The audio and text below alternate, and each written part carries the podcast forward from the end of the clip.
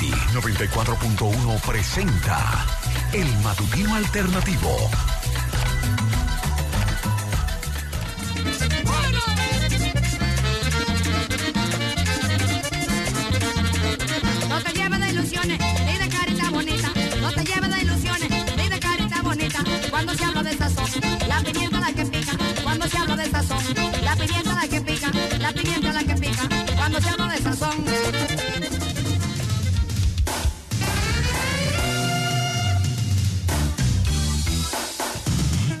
Comenzamos, comenzamos con Fefita la Grande. Yo digo, José, que ella es como la cher de nosotros, para que sepa.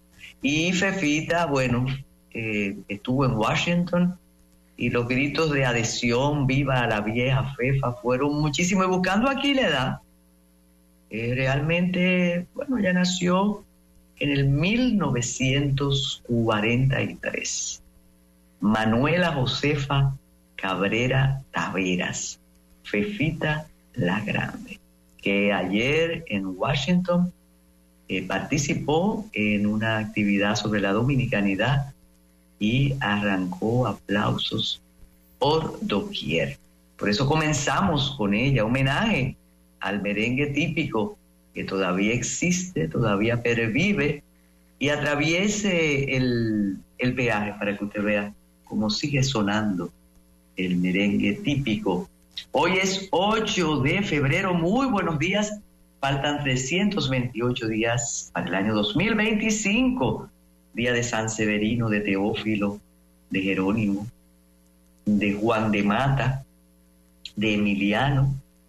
Y un día como hoy, el canciller Emilio Tejera y Federico Velázquez, ministros de Hacienda y Comercio, firman con el cónsul de Estados Unidos en el país una convención de arreglo para la deuda externa. Oiga cuánto ascendía en el 1907 la deuda externa. A 30 millones de dólares. Esa puede ser la fortuna de cualquiera de usted. Y esa era la deuda externa nuestra.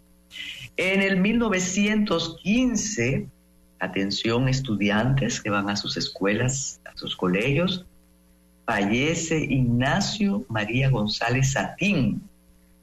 Usted ve la calle, Ignacio María González, la calle Presidente González. Pues sepa que Ignacio María González Satín nació en Puerto Plata, creó un movimiento para acabar con el presidente Buenaventura Báez, fue designado presidente constitucional de la República en 1800 74. Su gobierno impulsó la economía, mejoró las relaciones con Haití, firmó un tratado de límites territoriales y normalizó las relaciones económicas y diplomáticas con España.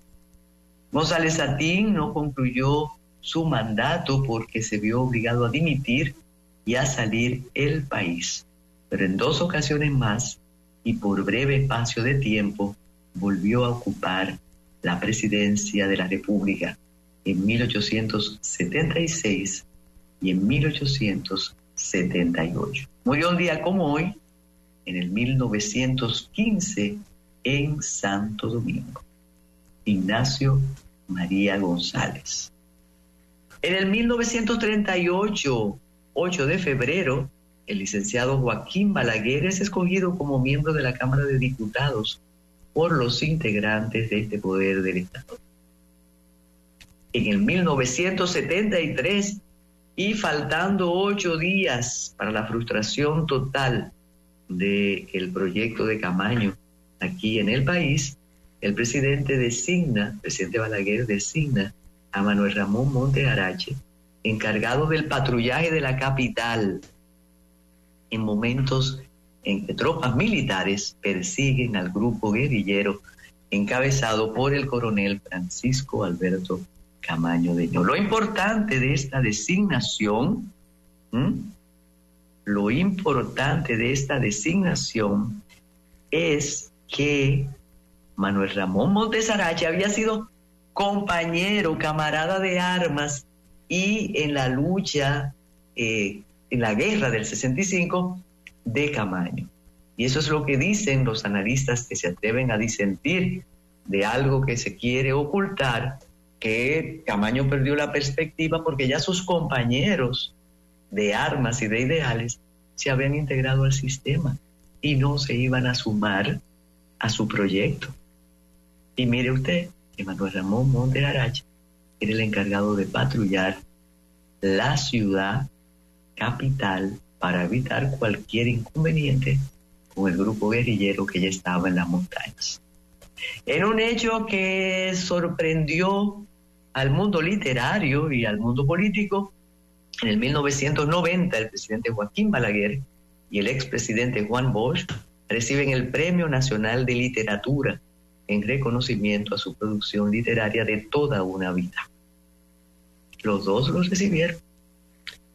En el, en el 2015, para el olvido temprano nuestro, Luis Aliranzo, fiscal de Santiago, fue herida de perdigones luego de que un guardia privado se le, se le escapara un cartucho de una escopeta en el parqueo del Gran Teatro Cibao, donde la magistrada presenciaba un carnaval.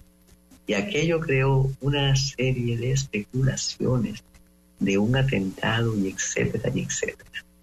Pero no, no fue eso. En el 2016, y a propósito de Premio Nacional de Literatura, la Presidencia de la República muestra su disconformidad con la elección del escritor Mario Vargallosa, Premio Nobel, realizada por el jurado del Premio Internacional Pedro Enrique Sureña, y el argumento es que él había irrespetado instituciones estatales del país.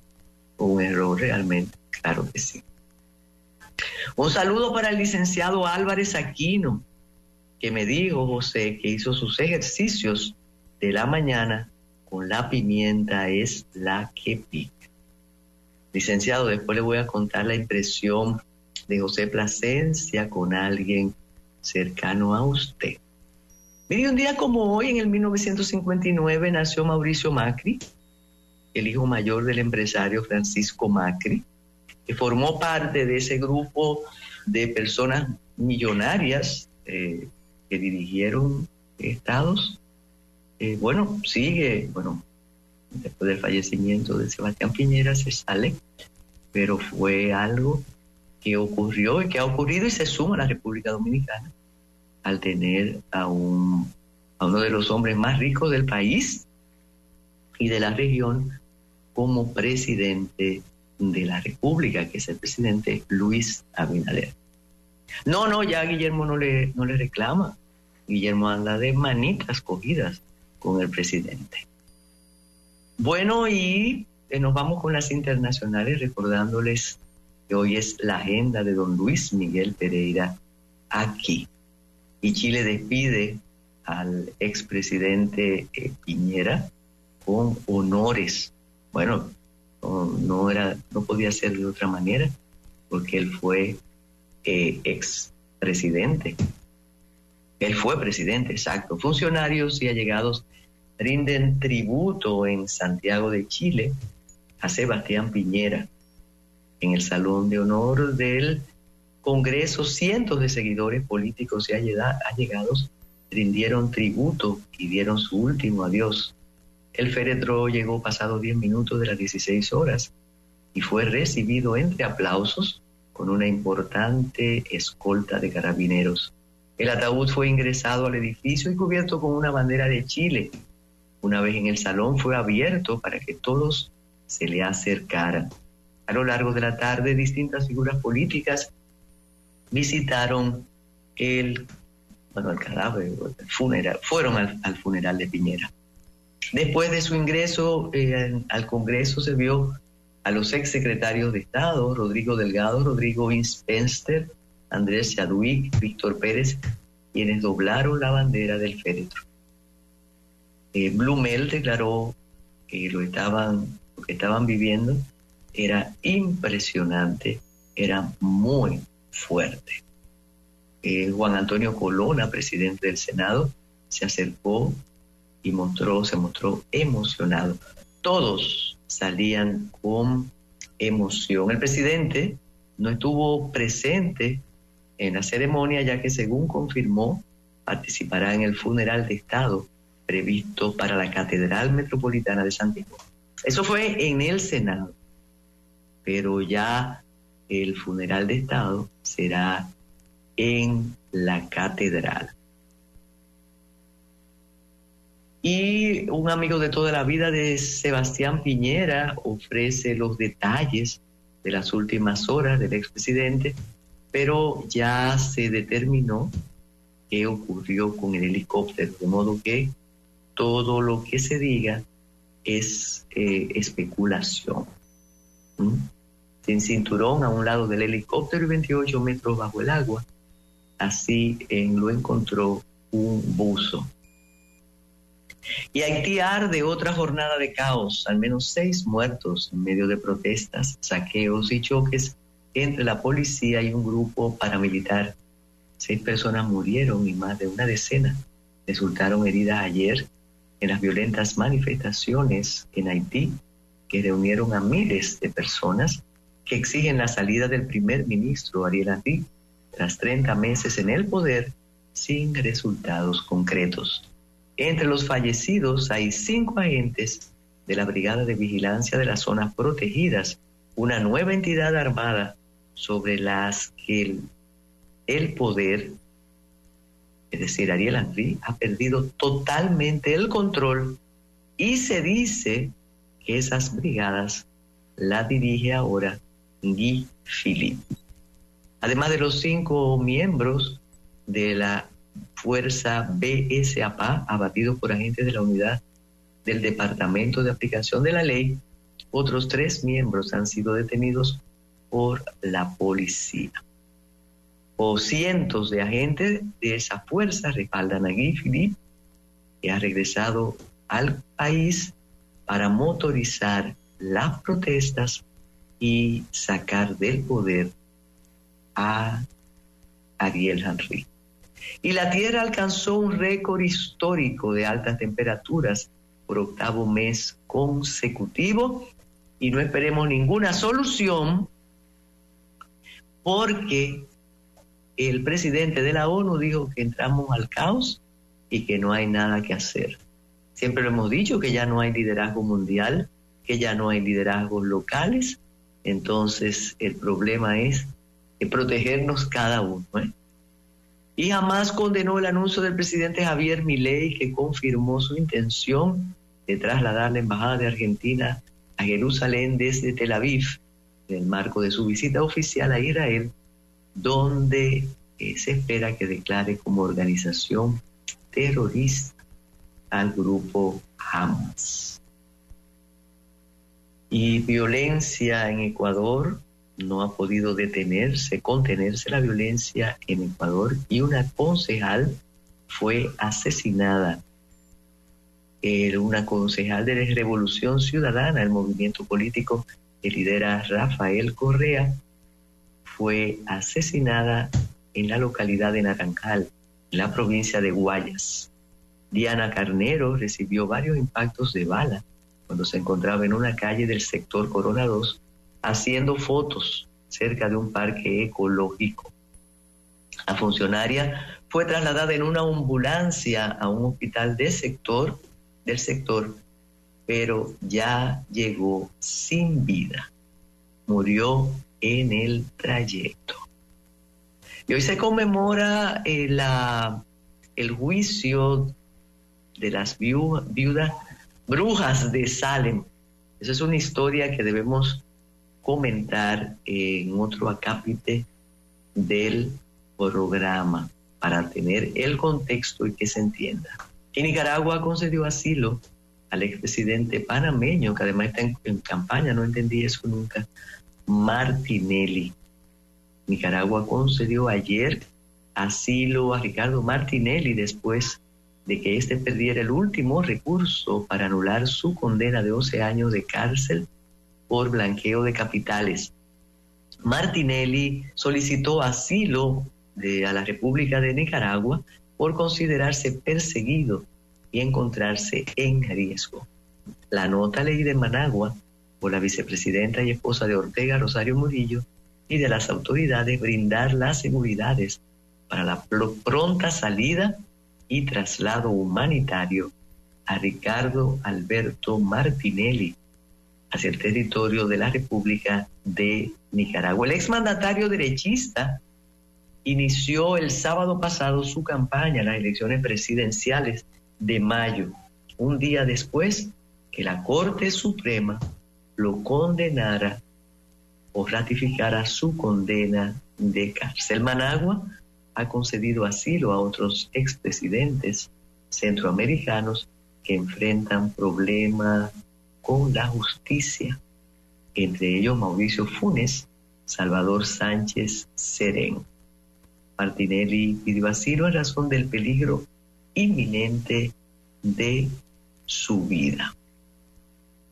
Entonces, en que para eh, la campaña, sí fue un revés, porque él pensaba que eh, la Corte Suprema no iba a ratificar la sentencia. Y a propósito del inicio con Fefita la Grande, los dominicanos en Estados Unidos pusieron en alto la bandera tricolor, celebrando su cultura durante dos días consecutivos en el centro del gobierno estadounidense.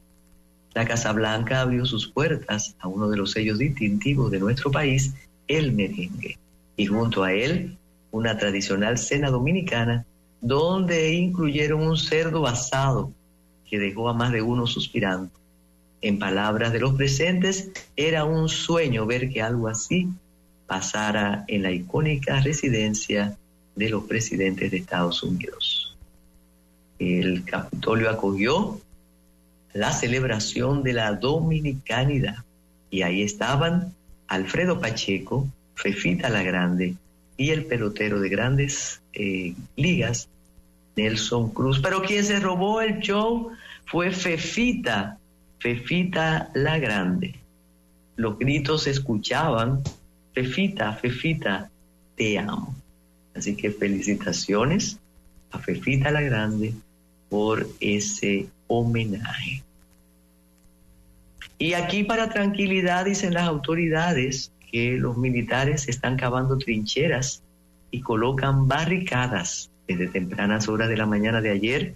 Una gran cantidad de vehículos todoterreno con tropas militares y helicópteros llegó a la Jabón para contrarrestar cualquier eventualidad que se pueda presentar en la zona fronteriza. Los comandos militares están siendo dirigidos por el general de la Cuarta Brigada, Paino Chocoán Perdomo Sánchez, y el teniente coronel Joel Marte Rodríguez, comandante del décimo batallón.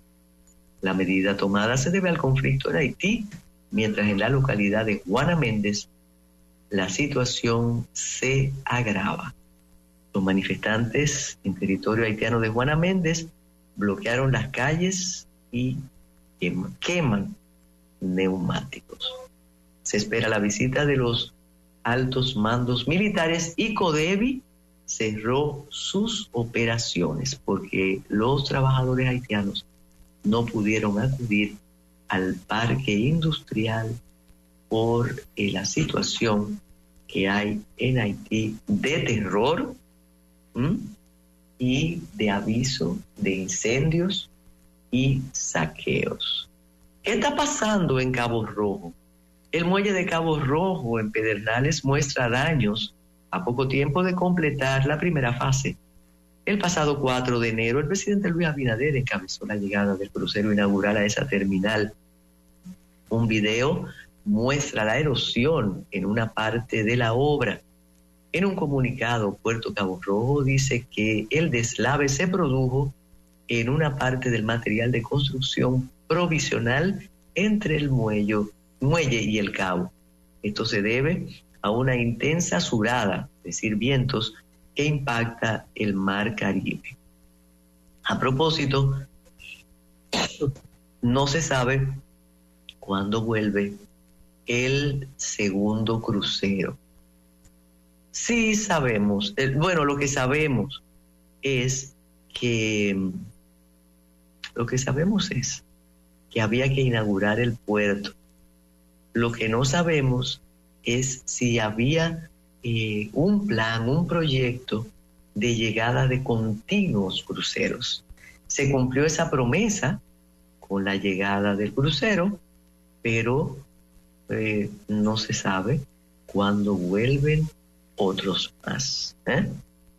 Entonces eso puede ser de las magias del cambio, pero la verdad es que no hay noticias de, de la llegada de un próximo crucero y ya en febrero no va a ser.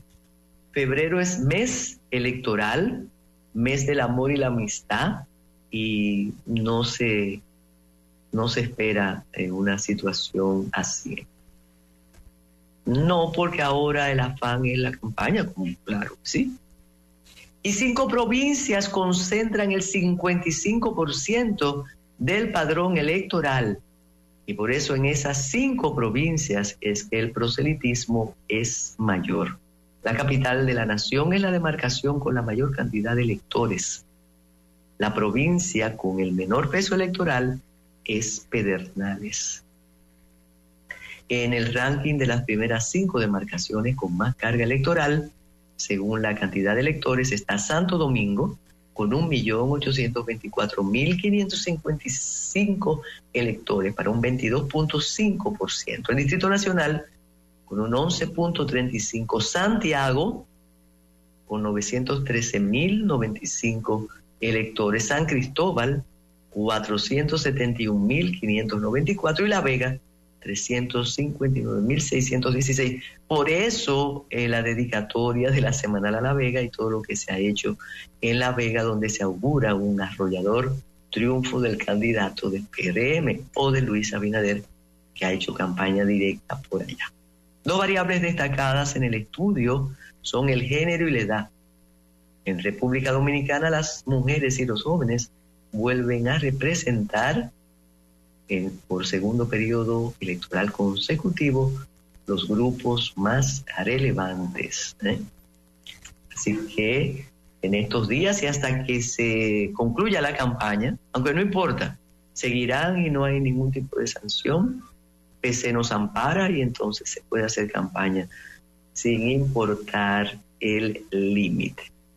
Así que no falta, imagínense, hoy estamos a 8, faltan 10 días solo 10 días para saber cómo va el asunto. Algunos dicen que habrá una gran abstención, pensamos que no, porque esto es una apuesta eh, casi presidencial, ¿no? Entonces, todos los seguidores del presidente irán a votar, igual que los seguidores de los demás eh, expresidentes y presidente de partido. Bueno, y desconocidos hackean el celular del tesorero nacional Luis Rafael Delgado. El tesorero anunció que hackearon su celular, su celular y están solicitando dinero a su nombre. Atención a los hackeadores profesionales muy aliados a, distintos eh, grupos de palacios. Hay que tener cuidado, sí, porque la ley 124 está vigente. Recuerden que hoy es el día de don Luis Miguel Pereira. Vamos a hacer la pausa para esperar su llegada. Ya regresa el matutino alternativo por Fidelity. Bueno, tuvo José Plasencia que interferir e intervenir en este diálogo, este intercambio bueno, de realidades, no vamos a decir pesares, que teníamos don Luis Miguel Pereira y nosotros por aquí en este 8 de febrero. Faltan ocho días para que el gobierno municipal se fortalezca. Lo digo como eslogan, qué pena que no entendamos para qué sirve un gobierno municipal. Y Duarte lo entendió hace tanto tiempo. Bienvenido, don Luis Miguel Pereira. Muchas gracias, Carmen. Buenos días a todos los amigos oyentes del programa, al equipo. Eh, voy a empezar tratando un poquito de separarme del, de las miserias diarias de aquí del Vitercio Insular. Y quiero destacar, el lunes, Carmen, estuve en una interesantísima charla de un catedrático, uno de los eh, penalistas más distinguidos en España, el señor Jesús María Silva Sánchez. Me invitó Miguel Valerio y dio una charla excepcional, a mí me encantó, sobre las nuevas tendencias del derecho penal económico, puntualizando no solamente las nuevas tendencias, sino también cómo se distingue ese derecho penal del derecho penal clásico, material que conocemos, que se ocupa más de otro tipo de ilícito, el ilícito de sangre y la clásica estafa, abuso de confianza y demás. Muy interesante, me gustó mucho, eh, muy didáctico y tan relevante como eso fue la oportunidad para que Miguel Valerio presentara a la comunidad eh, a la sociedad dominicana una especie de tanque de pensamiento que le ha formado que se llama BJR Orwell. El BJR es Valerio Jiminián Roca. Roca es su esposa, que es la socio gerente de su firma. Y digamos que esto es una especie de división a través de la cual él piensa canalizar sus inquietudes sociales, que siempre las ha tenido, y que ahí se ventilen eh, cada cierto tiempo eh, temas importantes de las de la agenda nacional de los de los temas que, que aquejan a esta sociedad con personas que sean invitadas sin eh, atender a cuestiones de tendencias, grupos políticos, abierto totalmente a todo el que pueda contribuir. Y hacer ahí especie de mesas de discusiones eh, sobre temas importantes. Me parece un aporte interesante, yo lo felicito por la iniciativa, lo felicito también por la organización y la invitación del, del expositor.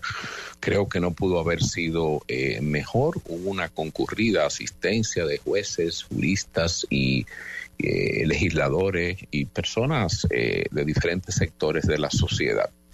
Muy bueno, eh, compré un par de libros de él que encontré a la salida. Y nada, eventualmente eh, lo comentaremos y mis felicitaciones nuevamente a Miguel Valerio. Por otro lado, una recomendación de libro para que para uno oxigenarse un poco y, aislarse de la de las miserias, como digo, del vitercio insular. Eh, en el fin de semana terminé de leer Carne Gobernada de Fernando Sabater. Un librazo, es un libro corto de menos de 200 páginas. Fernando Sabater, como todo el mundo sabe, es un reconocido filósofo intelectual español. Ahora últimamente ha estado en la palestra con sus confrontaciones. Lo expulsaron del diario El País y donde él ha hecho ciertas denuncias. El libro es una joya porque es una especie de biografía del ser humano, sus relaciones con sus padres, sus relaciones con el amor, su tendencia política desde pequeño, cómo evolucionó de una izquierda militante a una especie de constitucionalismo ilustrado de derecha, sus eh, relaciones con su esposa que murió amantes que tuvo, eh, sus desencuentros con amigos, y también obviamente en el país. Y es un buen libro, es de editorial Ariel, pídanlo por, por internet, por, eh, perdón, online, Amazon. Eh, aquí todavía creo que no aparece, pero es un gran libro. Creo que se aprende mucho, se disfruta enormemente. Y él incluso hace una buena disección de cómo él entiende que lo que él en una época eh, calificaba de un diario de prestigio indiscutible como el país se ha ido deteriorando y muestra también su impotencia ante la situación política que se vive hoy en España, donde están pasando tantas cosas y hay una eh, eh, confrontación tan fuerte entre la derecha y el socialismo que no deja a esa sociedad caminar políticamente, se ha hecho disfuncional el gobierno.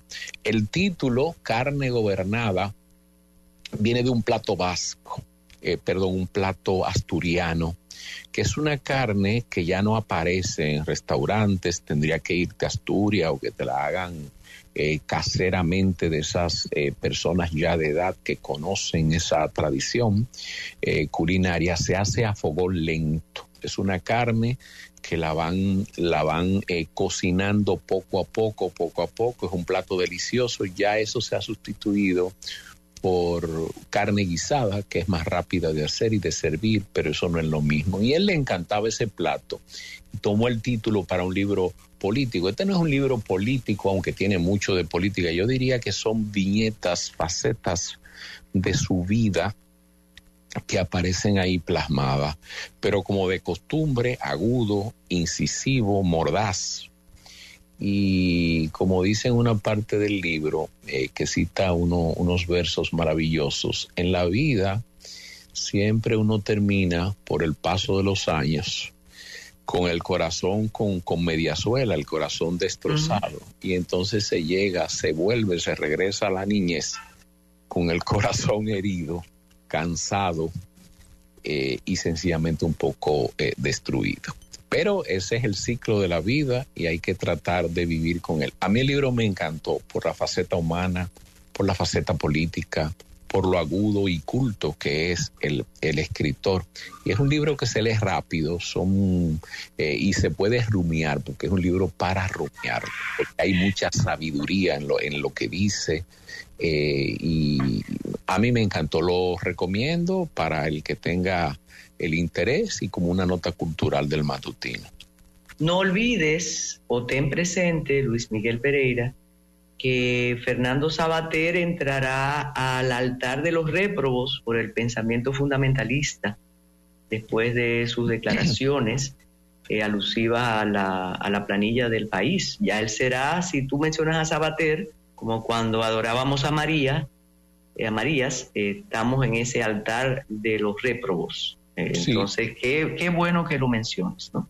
Sí, eso, él no hay dudas, él lo dice incluso, él dice que ahora si no eres progre, sencillamente tú eres una, una oveja negra. A mí me gustan los libres pensadores, me gusta la gente que, que dice lo que piensa, que tiene talento, que es incisivo. Lo otro es cobardía para andar en el tropel y para buscar aplausos.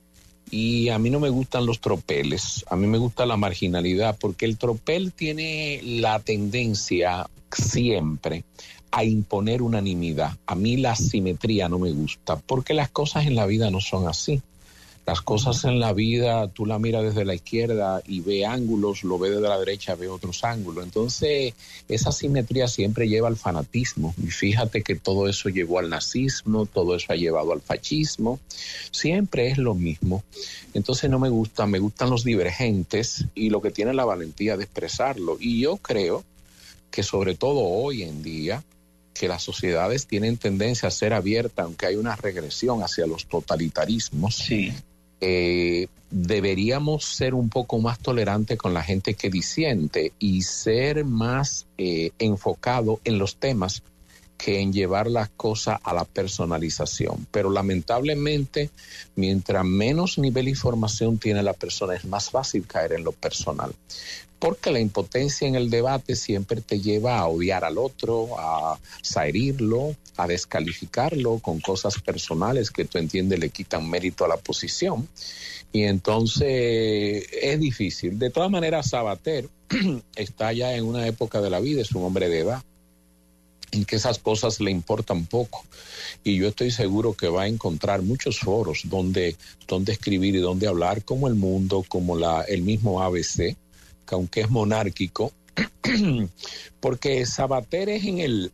Hay gente que cree que Sabater, no, Sabater es un derechista, Sabater no es derechista, Sabater es un hombre que viene de la izquierda. Sabater ha evolucionado por las decepciones y porque la gente aprende. Y a medida que usted aprende, corrige el punto de mira. Claro. Yo creo que es un hombre mucho más sensato y, en el caso de él un hombre con la cultura que tiene y tiene una inteligencia aguda y desafiante. Y eso vale mucho porque nos hemos llamado, nos hemos llenado de sumisos y, de claques articuladas para aplaudir eh, unánimemente todo lo que viene de determinados litorales llenos de consigna y de imposición, porque estamos viviendo un mundo frenético donde la idea es sencillamente que usted o está en el tropel o, yo te excomulgo y, te, y te cancelo. Eso es lo que se está viendo. Y hay un miedo, un miedo a disentir, parece mentira que eso exista. en este siglo y en esta época. Sí, y paso a eso porque en el fondo Sabater todo se hace, todo explota, aunque el libro estaba preparado ya, pero todo explota en cuanto a lo último que ha pasado con Sabater y su cancelación de, del periódico El País, porque él no está de acuerdo con, con esa prensa, que ese periodismo que se está haciendo donde tú te comprometes con una línea y el que, y el que no está ahí, pues sencillamente lo, lo, lo saco de circulación. Y así no debe ser, porque la prensa debe ser, yo creo que un diario tiene que ser una caja de resonancia donde quepan todas las ideas. Por ejemplo, hay muchos diarios norteamericanos que te tratan temas difíciles, digamos que el aborto, digamos que la eutanasia, y tú ves un editorial que quizá es pro aborto y te traen un editorial invitado donde una persona razona y te dice a ti por qué no está de acuerdo con el aborto. Yo creo que eso se llama, para mí, libertad. Eso se llama honestidad profesional. Y yo como lector me alineo donde yo me quiera alinear. Pero lo otro me parece mucho adoctrinamiento, me parece mucho fanatismo y no me parece ético tampoco desde el punto de vista periodístico. Y ese comentario yo creo que lo podemos empalmar con la semanal. Yo siempre he tenido problemas con la semanal y lo he dicho aquí en varias ocasiones porque me parece que se desperdicia una oportunidad importante para conversar con el presidente y sacar informaciones interesantes o conocer su parecer sobre temas importantes de la agenda nacional.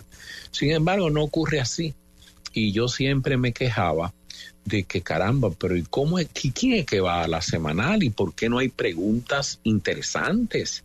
que sobre temas que son importantes y que el país debe conocer y que el presidente, ¿quién mejor para abordarlo que el primer mandatario de la nación? Y esas, eh, esos encuentros se, se desarrollan de una manera, en mi opinión, poco interesantes y se desperdicia esa oportunidad. Lo último fue lo de los ovnis.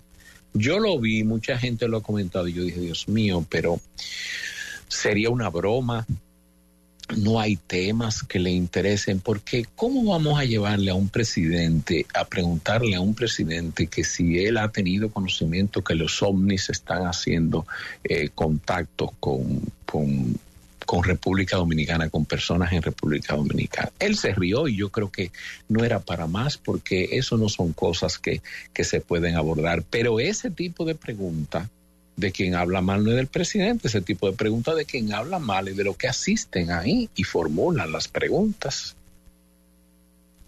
Bueno, yo, yo he hablado y he escrito mucho sobre la semanal, pero yo creo que la semanal del lunes pasado, yo creo que se agotó ya el asunto. O vamos a hacer campaña a través de la semanal o revisemos su naturaleza, porque la verdad que el, la del lunes sirvió primero para esa muestra lamentable, penosa y vergonzosa de obsecuencia con el presidente, y luego para esas andeses, que además, y, viendo el panorama electoral, electoral, estuvo dedicado a La Vega. Sabemos que en La Vega hay una apuesta electoral del proyecto presidencial de, de Luis Abinader en relación a la alcaldía, y todos compramos esto y lo que, volviendo al periodismo, Luis Miguel Pereira, y qué bueno que tú eh, traigas ese punto. Eh, es muy penoso lo que está pasando con el periodismo en la República Dominicana, la dificultad incluso para expresarse que tienen esos representantes que mandan ahí al palacio. Porque también hay que, hay que revisar eso. Esas personas las mandan ahí, los directores, los jefes de redacción, los dueños, ¿eh? sobre todo con el poder de los influencers, esos ágrafos que apenas pueden articular palabras. Y a propósito de tu reflexión, viene como anillo al dedo un editoría, un artículo de Aníbal de Castro, donde dice lo que estás planteando tú. Él dice, cuando un periódico no firma, es que el periódico y el grupo empresarial que auspicia el periódico, añado yo, está de acuerdo con eso. Ahora, cuando un articulista firma, es la opinión de, ese articulista. Un poco con algo que él se atrevió a decir y parece que no gustó a grupos empresariales y a grupos de poder. De modo que por lo menos en este espacio eh, es bueno decodificar lo que está pasando, Miguel. Bueno, ahí yo lo que, lo que no me gusta es la intolerancia. O sea, se nota mucha intolerancia. Si tú no encajas en la línea eh, informativa que se quiere, empiezan entonces las presiones o empiezan las reacciones. Y eh, lo importante en la democracia es que todos nos expresemos y el libre juego de las ideas y respetarse. Yo no veo por qué hay que imponer censura o pretender que si tú no opinas como yo pienso, entonces eh, tiene que haber algún tipo de retaliación. No me parece eh, que eso es correcto. Pero mira, la semanal, yo pienso que tú sabes que eso lo copiaron de lo que hacía en México el presidente. Y, pero el presidente hacía eso en México como una forma de promover, eh, digamos, parecido a lo que hacía Danilo con las visitas sorpresa, y él lo hacía un poco para lanzar eh, proyectos, para hacer anuncios, etcétera. Lo primero que me parece que semanal es una frecuencia eh, abundante. Aquí quizás sería interesante una mensual más que una semanal porque tú acumulas temas, acumulas novedades y entonces el presidente puede eh, en un tete a tete con el periodismo eh, examinarlas. Lo segundo, no me parece que las preguntas políticas deben ser excluidas. Yo creo al contrario que las políticas, las, las preguntas políticas deben ser parte de eso. Porque eh, si tú lo sacas, ya hay una limitación muy importante, sobre todo que ¿Cómo distinguimos qué es político de lo que no es político? En el fondo, Carmen, todo es político. Cuando tú dices que tú vas a hacer una, una, calle, vas a hacer un acueducto, vas a hacer eh, una planta, se van a inaugurar 50 hoteles en una determinada región, eso tiene una connotación política porque eh, primero eso impacta y segundo eso obedece a planes políticos y tercero de eso se reditúan beneficios políticos. Entonces no veo, no veo muy clara la separación. Me imagino que cuando esto se decidió querían evitar que al presidente lo colocaran en posiciones difíciles con temas políticos que pudieran ser candentes en un determinado momento, hablando ya de política como política pequeña.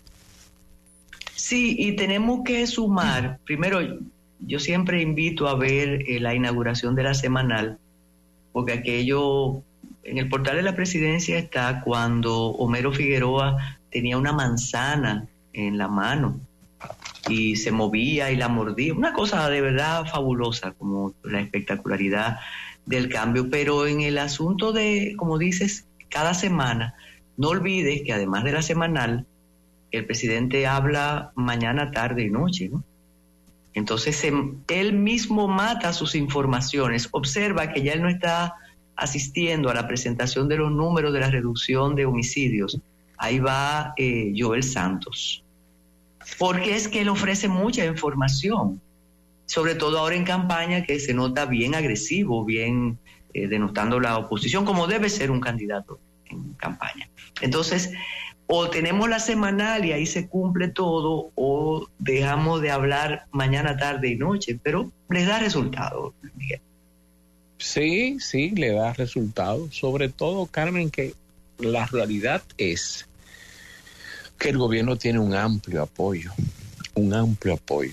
Tiene amplio apoyo de los sectores más importantes, de los llamados poderes fácticos, cuenta con ello con todos. Y entonces, eh, cuando tú empiezas a interconectar lo que significa eso, te das cuenta que lo que puede cuestionar eh, es muy poco. O sea, la gente que puede tener peso específico para cuestionar eh, decisiones del gobierno con la mejor intención, ¿eh? Pensando únicamente en el país, te queda poco. Yo pienso que hace tiempo que se decidió, lo he dicho en otras ocasiones en el matutino, que el presidente debía seguir con, con un segundo periodo. A mí me parece que eso es así. Eh, porque es que tú ves el, doble rasero eh, en todo. Mira, Participación Ciudadana emitió una opinión sobre el asunto de las inauguraciones. Yo no sé si tú viste Ah, yo ni lo quise leer porque me parece que es para cumplir la cuota. Mira, antes de seguir, hay una anotación de un especialista en estos asuntos de comunicación que dice que la semanal, no importa lo que se diga, eh, quieren eh, construir la familiaridad del presidente y se percibe, percibe más cercano, que no se trata de primicia. Y mira, a mí me cuesta entender que él es cercano, pero ni modo, continuamos. Bueno, yo vi cuáles son las primicias, pues yo no veo primicias en esa, en la semanal, yo veo muchísima noticia anodina que, que circula continuamente, muchos diálogos que no me parecen tienen ninguna trascendencia.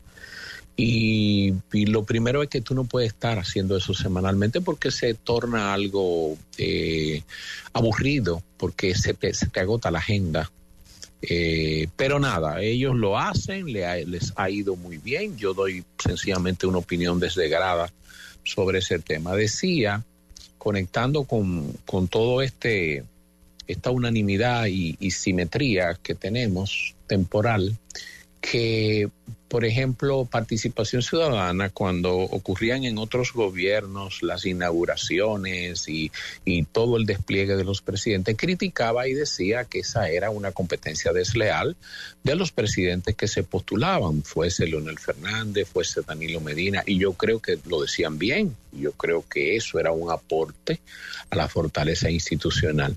Ahora no ha habido esa beligerancia. Y ya cuando el asunto llega prácticamente al final, sale una nota que dice, bueno, las inauguraciones se pueden hacer siempre y cuando sea eh, antes de los 60 días de los torneos electorales, según el artículo X de la ley. Y yo decía, caramba, que es razonable el razonamiento porque en una interpretación literal de la letra de la ley es así. ¿Y por qué no la hacían antes esa interpretación tan, tan eh, eh, digamos que puritana? Antes no, antes sencillamente se, eso se, se criticaba y, se, y con una virulencia tremenda. Ahora, Miguel, no hay tiempo para buscar las pruebas, pero basta revisar los archivos de la Junta Central Electoral para ver las solicitudes eh, impidiendo cualquier inauguración del anterior presidente. Eso está ahí. Incluso hay una con la, eh, eh, con la firma del presidente Abinader como candidato pero no buscan nada, no, no, no, se pierden en esos asuntos. Eso, porque eso no interesa. Además, ha quedado muy claro, yo creo, a todo el mundo que, que aquí se vive con doble rasero. O sea, aquí tú sigues haciendo lo mismo, pero si lo hace Carmen está bien y si lo hago yo está muy mal. Y eso al final eh, es un engaño burdo porque la gente se da cuenta y la gente no es tonta. Pero nada, estamos, como dice una valla que, de esas que andan por ahí en las carreteras, tiempo de Abinader. y en eso estamos. Y en esta sociedad de adulones y genuflexos, eh, si la gente supiera cómo ciudadanos que se pretenden acreedores de todas las distinciones, modelo de integridad y pulcritud y de éxito limpio. Se arrodillan, tocan puertas, eh, recurren a la lisonja y cómo viven de una manera tan indigna para conseguir y mantener lo que tienen y seguir acumulando cosas que no podrán ni disfrutar ni, ni, ni que tendrán el tiempo tampoco de ver el uso que se le dé, eh, quedarían sorprendidos, sorprendidos. Esta es una sociedad, tal como la pinta Vargallosa, es una sociedad de abyectos. Aquí hay mucha abyección.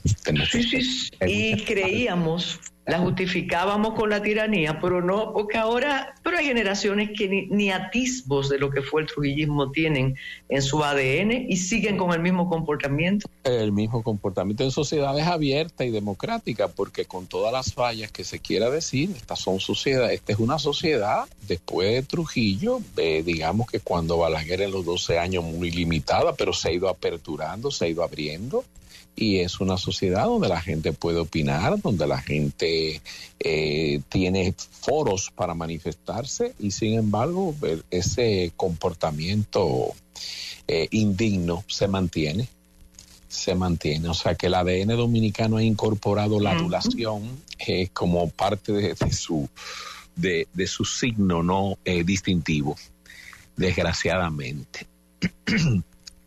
Haití está revuelto eh, y yo no sé, yo veo gente en pánico y hay que tener cuidado con Haití, hay que tener, eh, ¿qué va a pasar en Haití? Bueno, en Haití se, ahora tenemos un desorden ya perpetuo porque se le venció el, se le venció el, el término a Henry, que fue el 7 de febrero. Y Henry, el gobierno de Henry después de la muerte de, de Mois, es un gobierno acorralado ese es un gobierno donde no salen por temor a que las bandas lo descuarticen. Es un gobierno que no ha gobernado, o sea, Haití es tierra de nadie. Y al vencer aparece el, ex convicto Guy Philippe eh, y dice, aquí estoy yo, yo vengo a reclamar el gobierno y aquí hay que hacer elecciones y usted se va de ahí. Y eso es obvio que va a venir. Lo que hay ahora es mayor efervescencia porque ya los límites, digamos, de esa eh, legalidad eh, brumosa que podía haber desaparecieron. Y hay que recordar que Henry prometió cuando tomó el mando, a raíz de la muerte de Mois, que él iba a hacer elecciones, que se iban a cambiar eh, los funcionarios, y eso no pasó.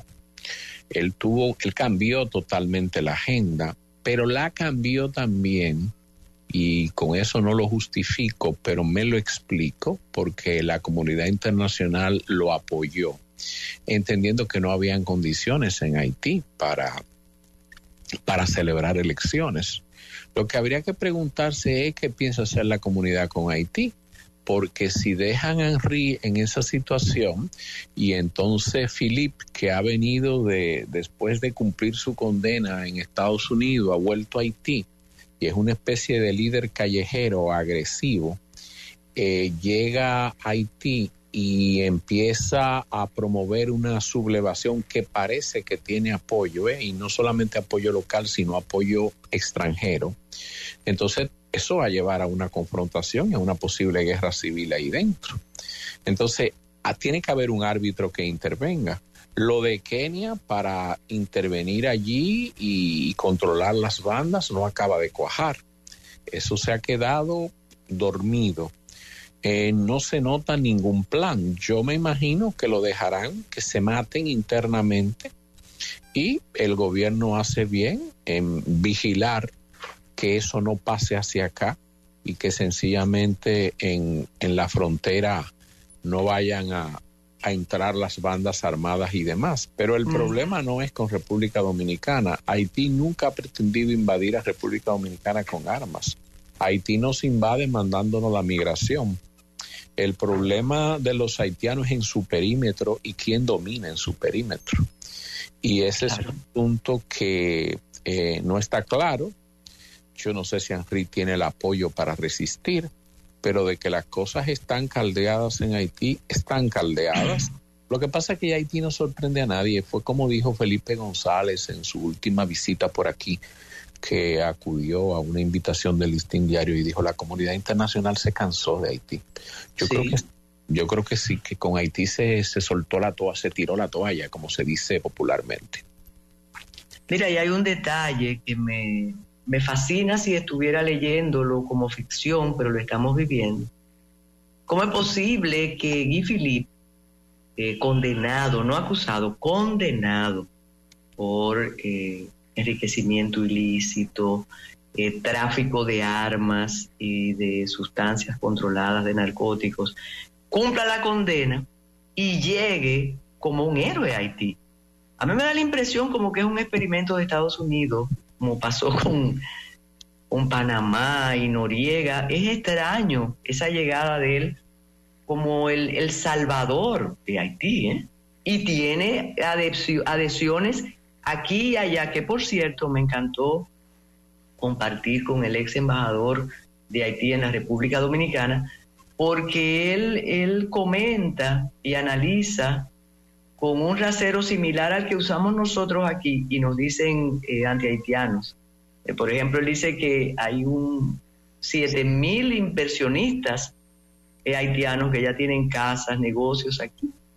Y, y, que lo ha permitido el gobierno. Y él dice que a él no le gusta, que él quiere que esas inversiones se hagan allá, por ejemplo. Fíjate que es interesante. ¿eh? Por eso yo te decía que me lucía que Guy Philippe tiene, tiene, Philip tiene, tiene apoyo. Porque tú, tal como tú dices, un señor, un ex convicto, estuvo vinculado a temas de narcotráfico, lavado. Él cumple su condena y llega, pero llega con un liderazgo y un arraigo que tú dices, caramba, pero este señor, él se fue, pero no se fue. Y me da la impresión, no tengo ninguna evidencia, dato, información, mera especulación, olfato, que esto es eh, aquello de que no hay peor, eh, eh, ese es un, no hay peor, no hay peor astilla que la del propio palo, algo así. es el dicho. O sea, vamos a mandarle a este que es parecido a los que gobiernan ahí, porque en Haití hay tremenda tremenda actividad de narcotráfico. Yo vi unas estadísticas una vez donde habían más de 3.500 ciudadanos colombianos, mexicanos, eh, de diferentes nacionalidades. Y esa gente lo que estaba ahí era en narcotráfico, Carmen.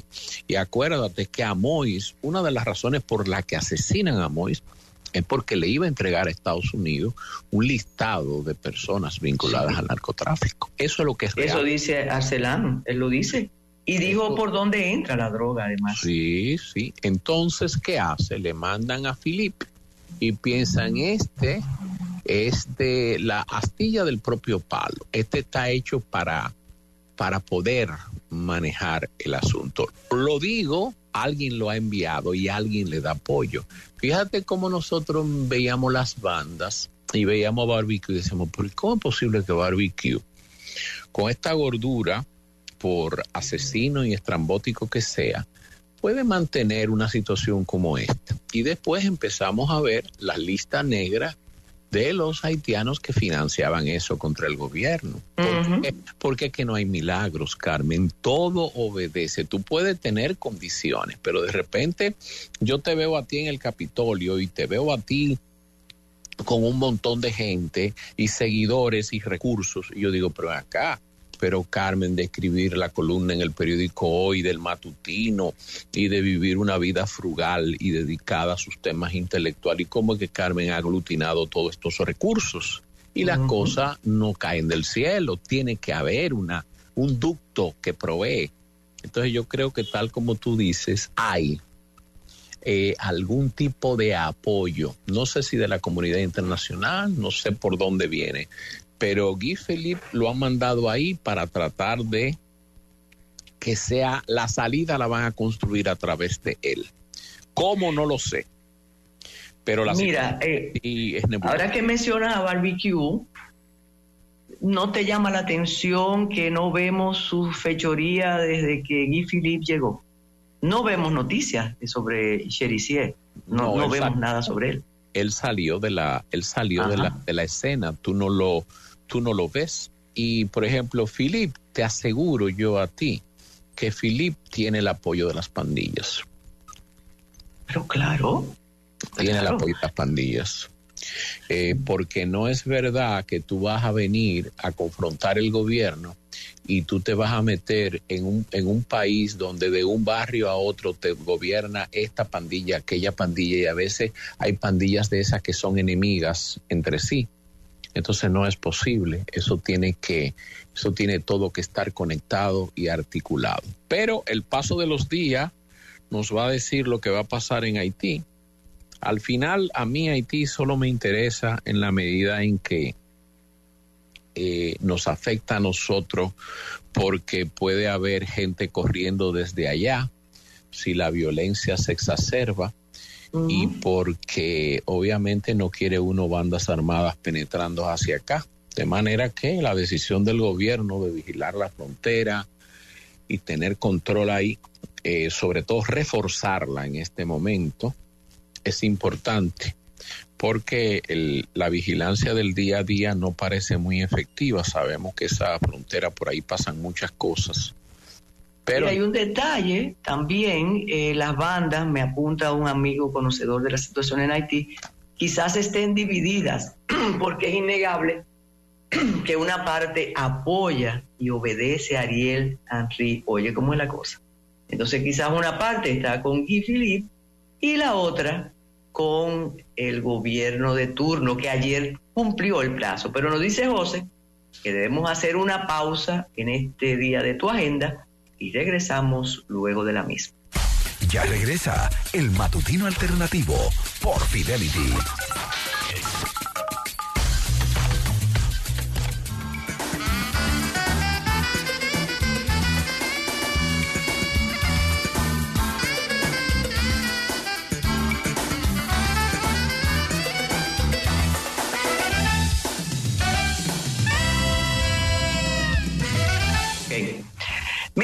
Declaraciones porque nos fascina. Un abrazo a Michael Fonseca que está pendiente. Y eso, ¿cómo desaparecen declaraciones que pueden ser nocivas para, para el cambio? Eh, hubo unas declaraciones al inicio de semana de un senador, que a veces no quiero mencionar su nombre, que fue muy sincero y él dijo, no, no, no, el presidente no está pensando en la gente, sino en la permanencia en el poder que luego de alguna manera el presidente del PRM lo, lo, dibujó.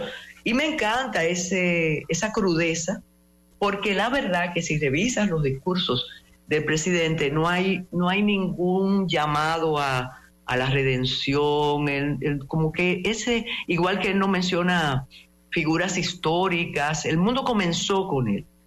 Y o ayer, cuando leí lo que dice el secretario de Naciones Unidas, que simplemente ratifica lo que nosotros pensamos, que el mundo está entrando en la era del caos, porque nadie, nadie obedece, nadie dice nada. Pienso que eso permite la construcción de ese presidente como que puede solucionarlo todo, porque el mundo comienza con él. Fíjate cómo él eh, ha rechazado desde el principio todo lo que tiene que ver con lo feo, con ese derecho penal que tú dices que no fue el que expuso el conferenciante que escuchaste. Él se sorprende con, el colapso del sistema carcelario, no le gusta manejar ese, ese crimen que está ahí eh, larvado, ¿no? Él, él, rechaza ese asunto. Y, y, es importante porque esos temas se esconden, pero la verdad que eso dijo el senador, no, no, no, el presidente no está pensando en la gente, sino en la permanencia, ¿no? Y me parece muy crudo, pero una realidad. Sí, una, esa es la verdad, Carmen. La verdad es que ahora mismo esto es política y política pura, pensando en febrero 18 y pensando en mayo. Eso, eso es así. ¿Y quién fue el senador que lo dijo? Porque no lo vi. Eh, sí, sí, no, porque eso se, se diluyó rápido. Oí un comentario severísimo de, del abogado Valentín Medrano sobre el senador, pero es un senador muy particular que para obtener su curul hizo muchas concesiones, pero sigue, sigue con la simpatía. Es de Samana. Ya, bueno. Mira, Carmen, una nota rápida, eh, solamente para, para hacer el contraste, porque me gusta hacerlo. En Japón, que es una sociedad admirable, no hay un ciudadano sobre el globo que tenga el valor humano de un japonés. El japonés es un ser de valores, de ética y de disciplina tremenda. Le retiraron el título a una Miss Universo. Yo no sabía, una Miss de esta de concurso de belleza, no sabía que en Japón se hacían concursos de belleza. Porque la joven mintió con relación a una relación extramatrimonial que había tenido. Y yo lo leí y me llamó la atención porque lo consideré como un tema muy frívolo para una sociedad como la japonesa. Y entonces veo el perfil cuando ellos escogen las candidatas. Y el perfil decía que la elegida tenía que tener belleza interna, belleza interna, belleza en las acciones, que se supone es el reflejo de tu belleza interna. Y por último, bella en la apariencia. Si nosotros comparáramos eso con el modelo occidental, posiblemente empezáramos con la belleza de la apariencia y no creo que interese mucho la belleza interna. ni mucho menos la belleza de la apariencia. Aquí empezamos viéndole los glúteos y los muslos y las piernas. Y si la muchacha es picarona o no. Y después resolvemos con cualquier otra cosa, lo mandamos al desecho, al zafacón. Eh, lamentablemente. Pero fíjate tú cómo se ve la diferencia cultural, cómo se ve el enfoque, es otro mundo, es otra visión de mundo, es lo que quiero decir. Y la quitaron por un tema que me parece un poco intrascendente, porque si la muchacha cumplió con los requisitos y tiene que haya tenido una relación extramarital, me parece que es un tema que interesa a ella y a su pareja, pero no, no debería ser. De todas maneras, quizás porque mintió, la destituyeron. Pero lo traigo a colación únicamente por eso que te, que te planteo de la del contraste entre lo que se aprecia allá y se prioriza versus la forma en que se ve en Occidente, que para mí los concursos de belleza, yo no sé cómo tienen tanta popularidad, porque si las mujeres en sentido general pensaran lo que es un concurso de belleza, se sintieran como reces exhibidas y llevadas a un matadero para ser utilizadas. no, pero ya eso no está en la agenda y después de todas las virales y demás, el discurso feminista se, se quedó en los decretos, porque si, si ellas se sienten libres exponiéndose y haciendo todo lo que hacen, imagínate, ¿qué puede hacer uno en relación a Japón? Igual que pasa en Corea. ¿eh? Eh, recuerda que esas sociedades están acostumbradas al sacrificio ¿eh? y a la colaboración para echar hacia adelante sus países. Aquí no, aquí acuérdate que ya el ministro de la Juventud va a regular el teteo, que me parece una de las burlas y uno de, los de los abusos mayores que, que, se cometen en los últimos días, que por cierto ese Ministerio de la Juventud debe desaparecer. Desastre, desastre total, regular el teteo, imagínate tú, Carmen. Hay cosas que hay cosas que a la gente se le olvida. Eh, eh, hasta ahora, esta es una sociedad democrática, Carmen. ¿Qué es lo que es el teteo?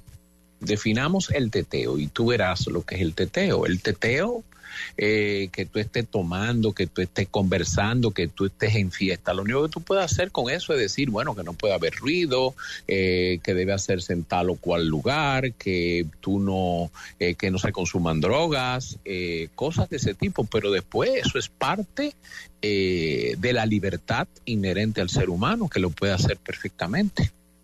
Sí, pero también es una forma de avalar eh, lo que le asiste a la masa que no tiene quien le escriba. O sea, ustedes no pueden acceder a las becas que nosotros concedemos, ustedes no tienen educación. Quédense en su juca y en sus bailes y nosotros se lo vamos a regular para que no entren al mundo de los que pueden superar la miseria, la pobreza, la, la ignorancia. Así es que yo lo veo. Vamos a regularle su diversión para que ustedes en el corral, para que ustedes sigan en la posilga, nosotros vamos a echar hacia adelante. Confinados, sencillamente. Pero eh, no, el coronel no tiene quien, quien le escriba. Mira, Carmen Bukele.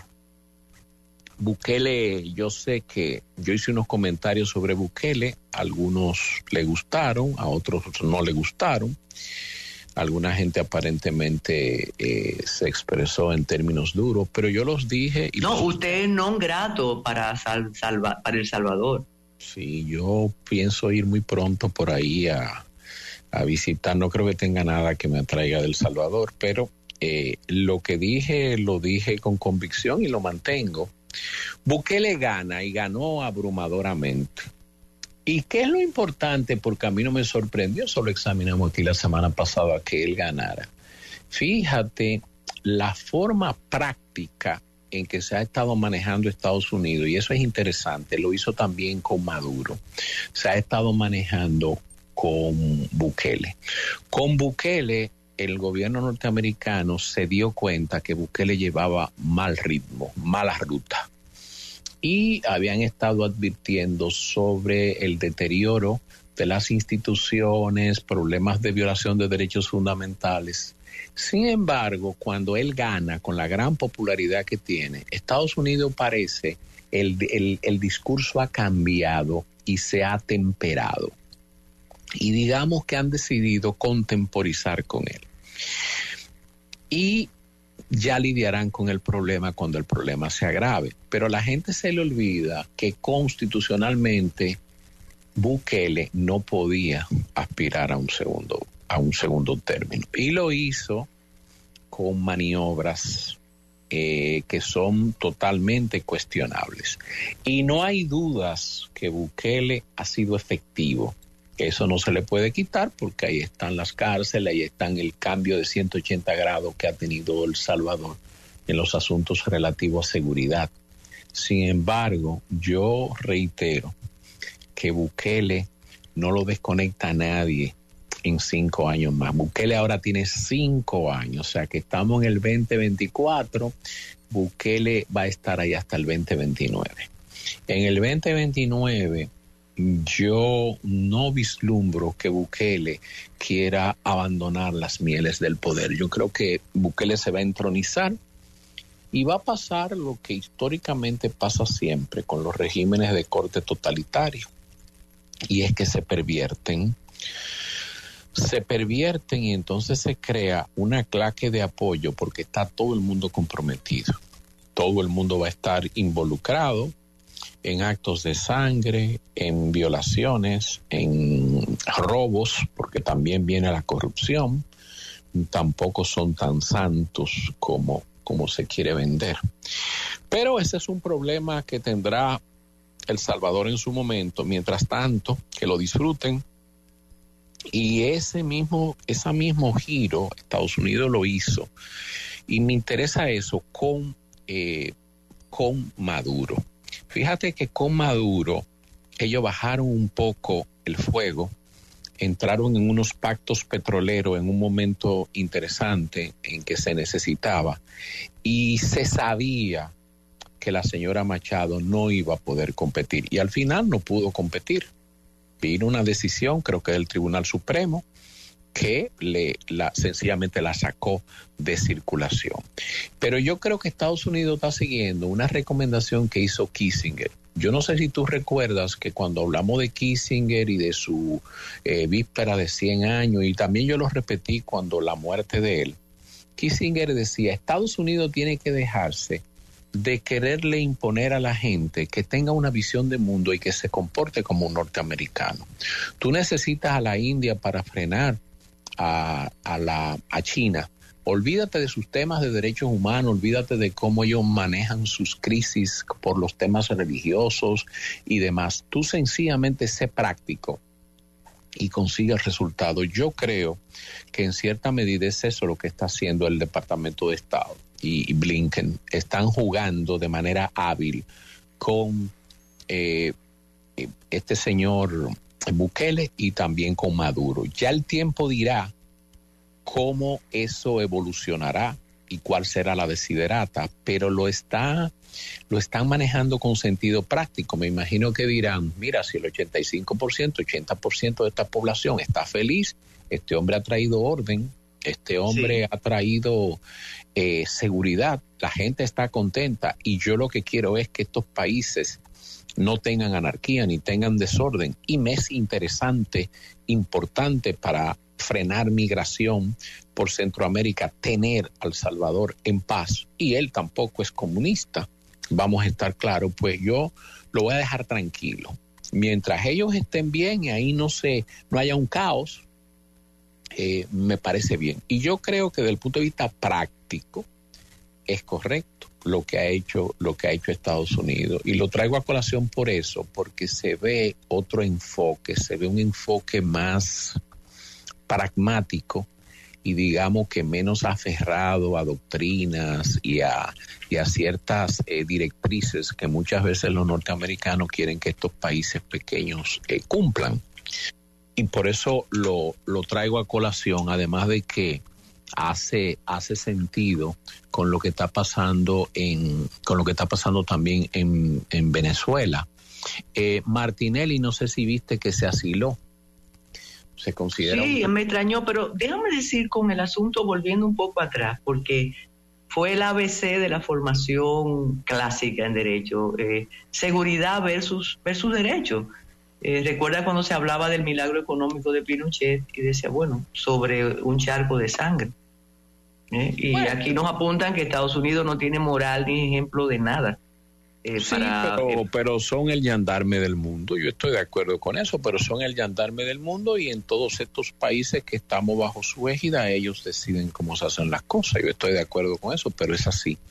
Mira, eso lo que aplica, lo que aplica Bukele en El Salvador es lo que se llama el derecho penal del enemigo. El derecho penal del enemigo consiste en decir que aquellos que dañan, aquellos casos extremos de gente que daña a la sociedad, a que no tienen eh, debido proceso, que no se hable de reconocerle ningún derecho a ese tipo de personas, que sencillamente esa gente tienen que ser encarcelados y que los derechos que cuentan son los de la sociedad, no los de ellos como individuos, que tengan abogado, que no tengan abogado, que le hagan juicio en 40, eh, que le presenten acusación, eh, le regularicen la prisión en 48 horas, etcétera, etcétera. Eso no importa, lo que importa es el resto. Es un derecho penal extremo para situaciones extremas, pero esa sería, digamos, que la justificación doctrinaria de eso. Yo no, no y hay que conocer realmente lo que pasaba en El Salvador antes y después de Bukele. Lo que ocurre es que yo no sé qué va a ocurrir con los 70 mil señores encerrados ¿Qué va a pasar con ellos? ¿Lo van a gasear? Yo no sé lo que va a pasar con esas personas ahí encerradas. y fíjate cómo ese es un problema. Él le dice al periódico El País, no se metan con nosotros, Estados Unidos, no se metan ustedes conmigo. Y eso enardece a la población y gana respaldo. Pero otro detalle, eh, y a veces hay que disimular. Ahí Trujillo era estupendo porque él tenía un corpus jurídico envidiable. Fíjate cómo él se eh, proclama ganador y todavía el Tribunal Electoral no ha dicho nada, no puede decir nada, porque si, si detectan algún error, eh, serían fulminados. Aquí, por ejemplo, el presidente Abinader a las 5 de la tarde se proclamó ganador, pero luego se validó porque fue importante su triunfo y aquí tenemos somos perdonavidas, pero el Tribunal Supremo Electoral, que así se llama en El Salvador, no ha dicho nada todavía. Sí. Ya eso es una formalidad. Exacto. Yo el Supremo decidió y, cantó El Salvador. El Salvador es El Salvador, con el perdón de los salvadoreños, ¿te entiendes? Es una sociedad pequeña, estaba aterrada por la inseguridad y tienen ahí ese eh, depósito de seres humanos, 70 mil personas, creo, presos hay ahí. Pero ese es un problema aparcado, más no resuelto porque ¿qué tú haces con los 60 mil? ¿Vas a hacer un Auschwitz en, allá y lo vas a, gasear, como tú dices? Eso yo le decía a José, que, ¿qué va a pasar con esos 70? Él decía, bueno, ya ellos saben lo que le espera y no van a delinquir. Ese es el problema. Que por cierto, el modelo Bukele eh, eh, lo, está, lo quiere implementar Honduras, Ecuador, Costa Rica también. No es que se empieza a imitar porque esas cosas generan, generan olas, olas de seguidores.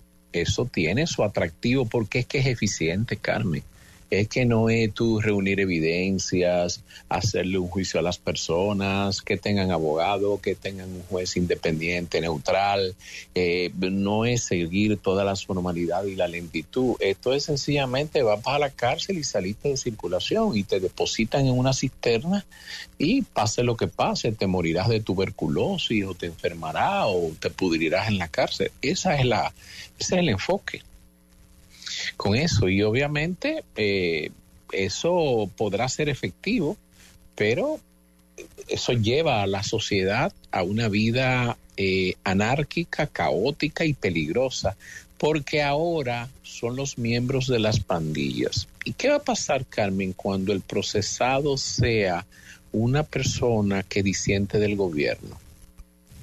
O que es afectado en un interés económico por algún ministro o por algún funcionario gubernamental que tiene la influencia y que también tiene negocios en la misma área que él. ¿Qué va a pasar? ¿Cómo se va a resolver eso? ¿Le van a aplicar el mismo método? Es ahí el dilema. Ese es Por eso es que las cosas no se pueden ver tan así. Yo quiero, Carmen, hoy dedicarle un poco de tiempo porque el panorama se está complicando a la situación rusa, israelí, Estados Unidos, Ucrania.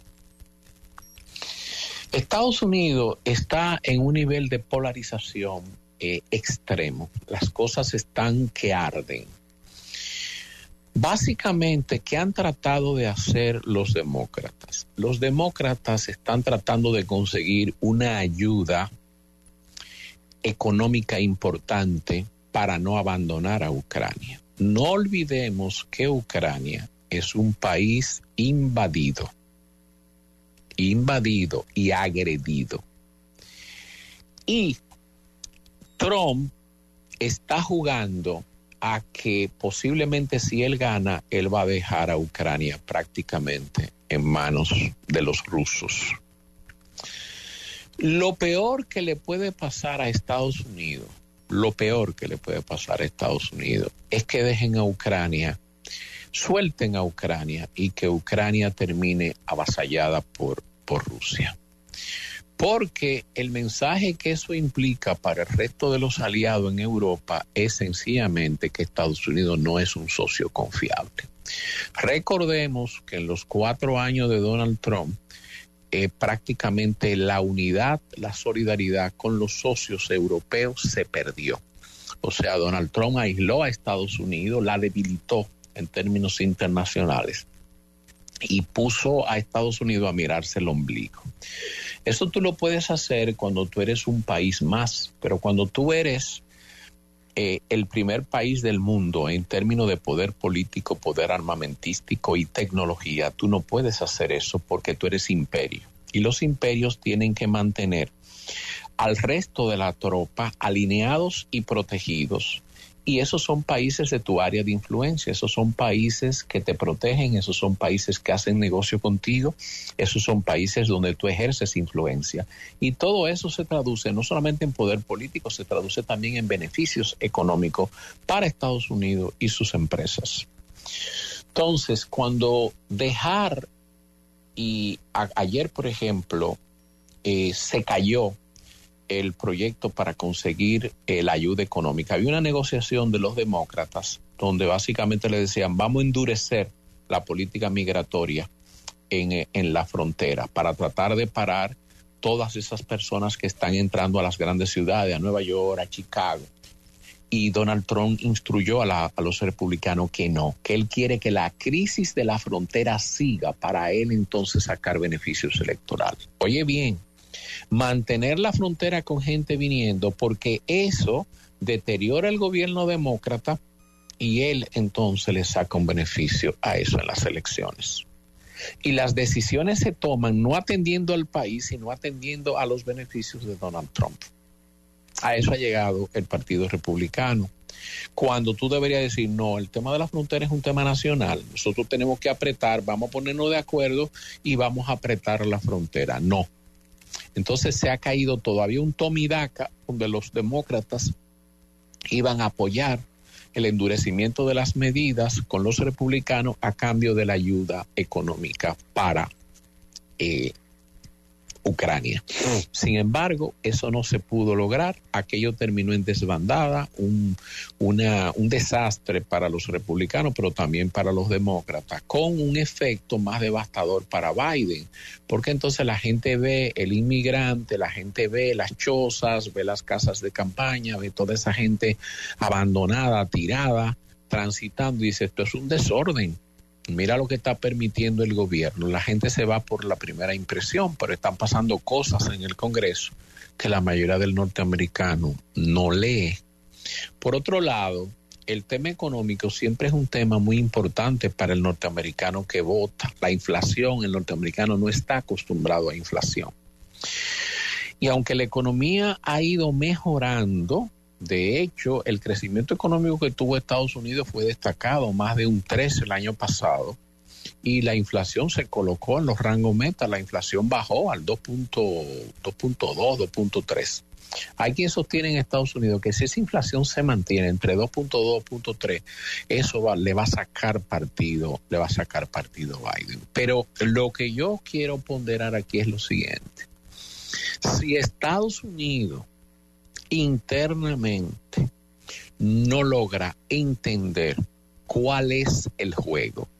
Y me refiero al ciudadano norteamericano. El juego aquí es China, el juego aquí es Rusia que amenaza a tus aliados y amenaza a Europa porque no tienen una economía fuerte, pero tienen, son guerreros.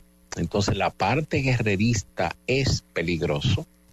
Y si tú no entiendes que, que China aspira a controlarte una parte importante del mundo y que tú no puedes dejar que la política doméstica te paute la política hacia afuera, porque eso es importante para tú poder llevar bienestar interno a tus ciudadanos, porque el, norteamericano promedio tiene muchas limitaciones, el norteamericano promedio no entiende que parte del bienestar norteamericano proviene de unas relaciones con otras naciones que son mercados donde coloca sus mercancías, que son países a lo que le traza líneas que hacen en el juego mundial de la lucha hacen unos, le dan un poder específico porque son aliados que lo apalancan. Y entonces todo se ha vuelto Trump, que hay esperanza de que lo de que pueda tener algún tipo de acusación ya presentada como cargo formal. Yo eso no, no estoy muy seguro de eso, pero hay quien lo tiene y eh, si es Biden, porque al final los dos andan mal mentalmente. Eh, Trump los otro día confundió a la Pelosi con no recuerdo con quién. O sea, eh, ellos ninguno de los dos anda muy bien desde ese punto de vista, pero realmente cuando tú ves eso, entonces tú ves la situación en el Medio Oriente, por ejemplo, en Israel, Netanyahu dijo yo no entro en cese de fuego con, con jamás, jamás quería un cese de fuego de 135 días. Y él dijo que no, que muy pronto iba a prevalecer, iba a prevalecer el triunfo y que él no entre en eso. Blinken había estado por allá, pero obviamente los norteamericanos apoyan a Israel y Israel tiene que, siguen la muerte de, de rehenes, Israel tiene que echar el pleito, porque definitivamente fueron atacados, todo lo que está pasando ahí es definitivamente cruento, hay mucha sangre, hay mucha protesta, pero eso no, ahí no va a quedar piedra sobre piedra hasta que Israel logre logre controlar a, a más. Después, lo de dos estados, yo no estoy muy seguro de cómo eso vaya, vaya a caminar. Y lo de lo de Rusia con con Ucrania, si Ucrania no recibe la ayuda económica, sencillamente sería una cuestión de tiempo para que eh, Putin pueda deshacerse de, de, Ucrania. Y lo grande es, Carmen, que por allá anda Carlson, el periodista aquel que expulsaron de Fox, anda entrevistando a Putin y haciéndole y permitiendo que Putin eh, haga todo su tipo de propaganda y él diciendo que él circula por los trenes, que no hay ningún tipo de represión, que la gente habla, etcétera, etcétera. Cuando Rusia es conocido que hay una situación de terror. Ahí están las víctimas del gas, eh, este Gasparín, que te deja problemas neurológicos, los asesinatos de líderes de oposición, incluso el principal líder de oposición lo tienen preso en, Rusia. En Rusia no hay libertad de prensa, en Rusia no hay libertad política, en Rusia hay un montón de gente perseguida y presa, sencillamente por ser opositor al régimen de Putin. Y entonces tú ves a Carlson haciendo ese reportaje y tú dices, ¿y a quién ¿a quién trata de favorecer Carlson? Yo nunca, por ejemplo, entendí por qué Donald Trump decía que él admiraba a Putin. Siendo primero un país enemigo, en segundo lugar un régimen totalitario y en tercer lugar tú eras la cabeza del de país que propugna por la democracia. Yo eso nunca lo, nunca lo entendí. Y y ahora Carson le, monta una, le monta esa propaganda. Lo que está en juego en las elecciones de noviembre es realmente muy importante. Si Trump gana, con el perdón de Malone y de los demás trompistas que puedan haber en el país, que son muchos, yo pienso que Estados Unidos retrocederá enormemente y se va a producir un resquebrajamiento de lo que han sido sus relaciones con países importantes. Y creo que los enemigos avanzarán, tanto China como Rusia. Y el, asunto es no poner la otra cara y decir, si Biden gana, ¿qué pasará? Hay dos detalles importantes y tenemos que unirlo con esta declaración realmente apocalíptica de Antonio Guterres, que lo que yo le pediría entonces que deje Naciones Unidas, porque después de tú decir eso, eh, ¿qué nos espera?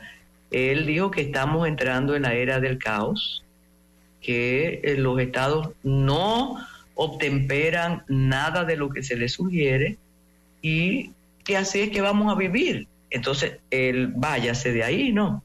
Dice que hay mucha rabia, mucho ruido en nuestro mundo actual y eh, la guerra es la que está eh, por todas partes. Entonces, hay una, no sé si lo has visto porque es absolutamente desagradable y, yo he tenido, eh, no he querido ni siquiera eh, dejarlo eh, cuando me lo envían, pero son unas imágenes que exponen el deterioro de, de Nueva York con los que llegaron, con la migración. Y eso tiene un efecto realmente devastador para los sectores tradicionales, dicen, mira en lo que hemos convertido a, Nueva York. Alguien me decía que esas imágenes eh, se repetían hace unos años y que eso pasa, pero son imágenes de un absoluto deterioro y de convertir esta ciudad en una especie de, sitio donde tú puedes hacer tus necesidades, tú puedes tener relaciones, tú puedes hacer lo que quieras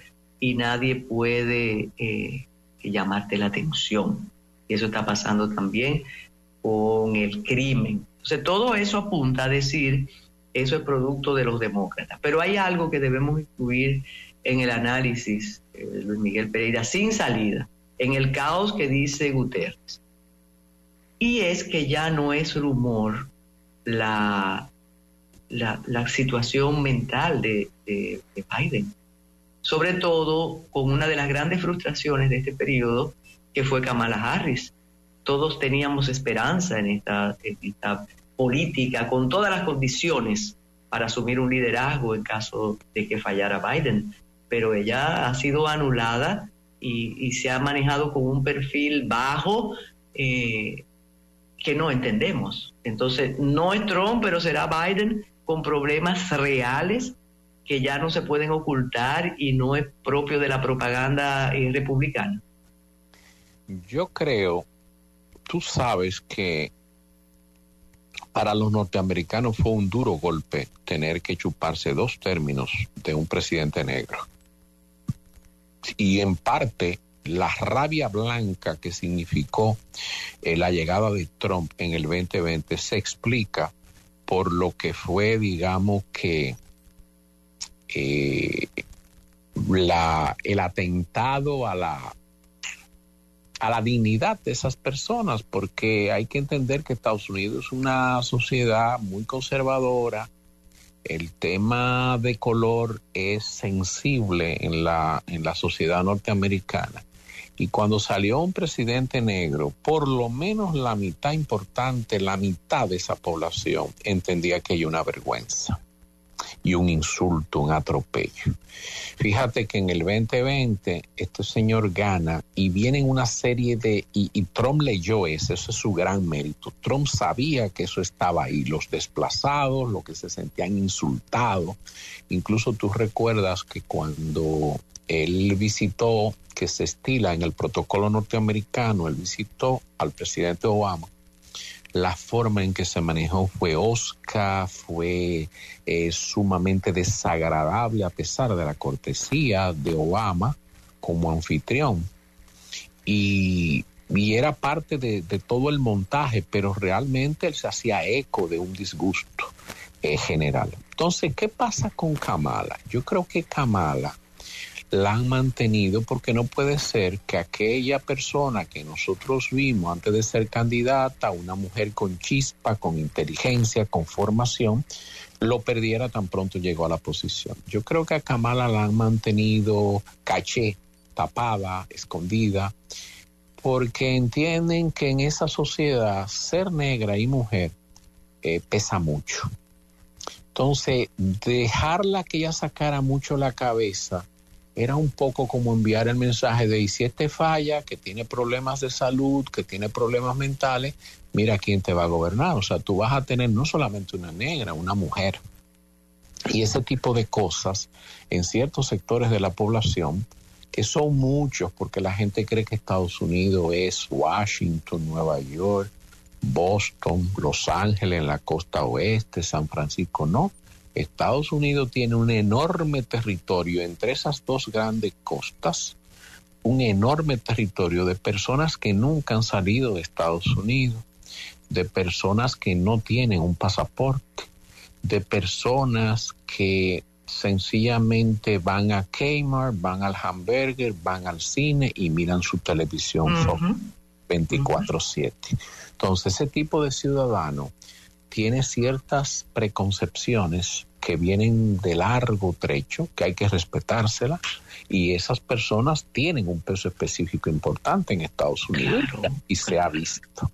Entonces, los demócratas están atrapados porque los demócratas tienen un presidente en franco deterioro, tienen una vicepresidente que no saca la cabeza y tienen por otro lado la rama extrema de los demócratas no se ha dado cuenta que en estos momentos esas agendas eh, extremas hacen daño porque la capitaliza la derecha conservadora.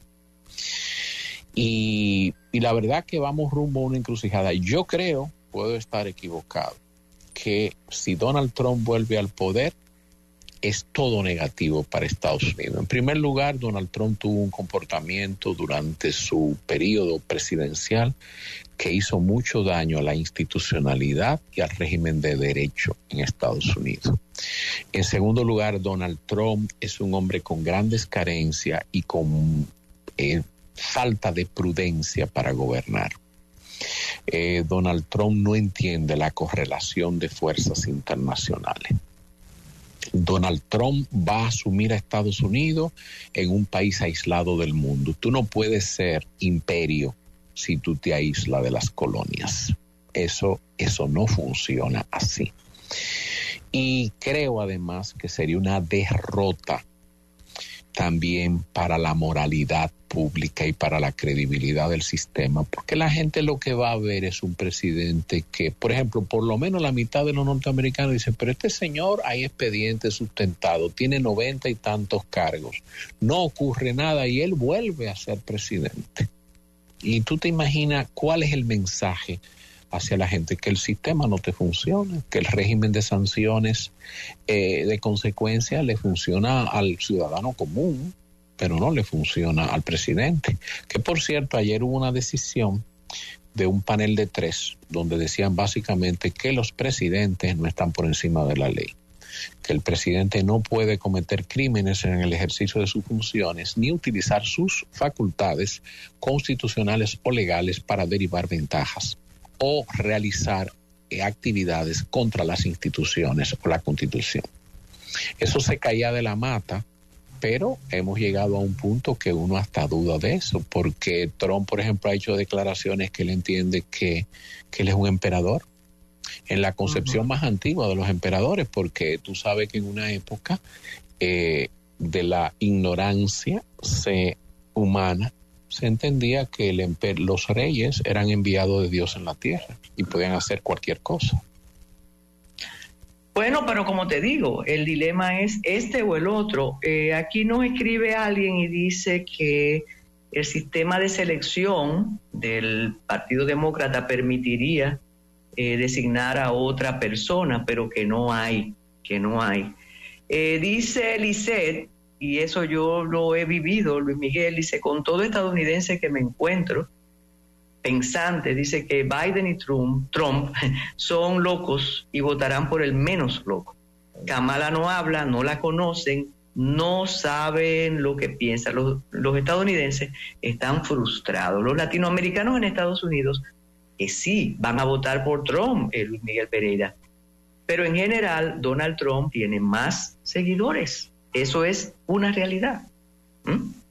Ahora mismo eh, yo vi un estudio de la revista The Economist que toma agrupa las encuestas dependiendo la calidad de las encuestas y la calidad la determina por su grado de acierto en el pasado. En las encuestas de baja calidad, Donald Trump le lleva un 6%, 6 puntos porcentuales. En las encuestas de mayor calidad, hay prácticamente una diferencia de uno o dos puntos. En otras intermedios son 3, 3.5. Sin embargo, las encuestas que se hacen antes de verano en Estados Unidos en los años electorales, tradicionalmente son encuestas todavía muy eh, imprecisas porque quedan muchos factores a ocurrir. A favor de Biden se entiende que puede incidir, por un lado, el tema económico. La economía ha ido bien y va a seguir bien. Se entiende que la inflación se va a mantener por debajo. Y dicen los estudios que políticamente el ciudadano recuerda lo que está pasando inmediatamente antes que él va a elegir, no un poco lo que está pasando hacia atrás. Por el otro lado, se entiende que pueden haber decisiones judiciales que afecten a Donald Trump. Y, y nada, eh, hay gente que entiende que, el extremo y lo estrambótico de, Donald Trump puede ser también, puede obrar eh, en contra de él. Nikki Haley, yo lo dije la semana pasada, dijo una declaración que a mí me pareció interesante, porque él dijo, si, me, si no me eligen a mí, lo va a gobernar Kamala Harris, porque Trump no le va a ganar a Biden. Cuando ella dijo eso, ella estaba pensando en lo que yo dije eh, la semana pasada, de que sencillamente eh, el extremo de Donald Trump aterroriza sectores importantes norteamericanos. Y mira, los grupos de poder también están, están eh, preocupados porque es que la, tú no puedes perder tu liderazgo mundial porque es que te afecta económicamente. El norteamericano cree que lo que él vive y los beneficios y privilegios que tienen vienen solamente de adentro, no, también vienen de afuera. Y eso requiere pagar un precio por ser cabeza y ser líder. Y eso es lo que mucha gente eh, no entiende. Pero vamos a ver, normalmente el sistema norteamericano ha encontrado salidas, pero repito, si Donald Trump vuelve a ser presidente, para mí, ser una gran derrota interna y externa para Estados Unidos. Y hay otro detalle, eh, la estrategia de, llevarlo a la justicia, en eso coincido con Giovanni, igual que todavía aquí no se ve el efecto del lawfare, pero allá lo, para muchos sectores lo, victimizan. Son tantos, es por todos lados, eh, por todos los tribunales, en todas las jurisdicciones que lo, están eh, atacando. Mira, se nos acabó el tiempo y se nos quedan muchos temas locales, incluyendo lo del sistema carcelario, incluyendo además unos contratos de remodelación de las parras que parece que en algún periodo de justicia independiente eh, tendrán que vérsela con, con la autoridad. Y, y nada, la campaña, Luis Miguel, ya está a la vuelta de la esquina. Así es. La elección, sí. Sí, aunque yo, yo siento, Carmen, que no, no hay entusiasmo para la municipal. Pienso yo. Pero vamos a ver. Sí, yo tengo una hipótesis que es que se, notan más eh, presidenciales que municipales. No nos han enseñado a, a entender la importancia del gobierno municipal y fíjate que los líderes de partido y el presidente acompañan a los candidatos y entonces se va a pensar que votan por ellos y no por, los candidatos alcaldes o las candidatas. ¿eh? Sí, están apadrinados. Bueno, pues muchísimas gracias por vuestra agenda. Se nos quedó también, bueno, eso te lo, te lo digo luego, gracias José Antonio Plasencia y Marta llega a cabina para continuar con las baladas de los 80, de los 90 Aquí Fidelity recuerden acceder a nuestro canal de YouTube. Recuerden también, también que las elecciones son el día 18 y que votar es un derecho y también un deber. Así que hasta mañana. Gracias, José. Fidelity 94.1 presentó el matutino alternativo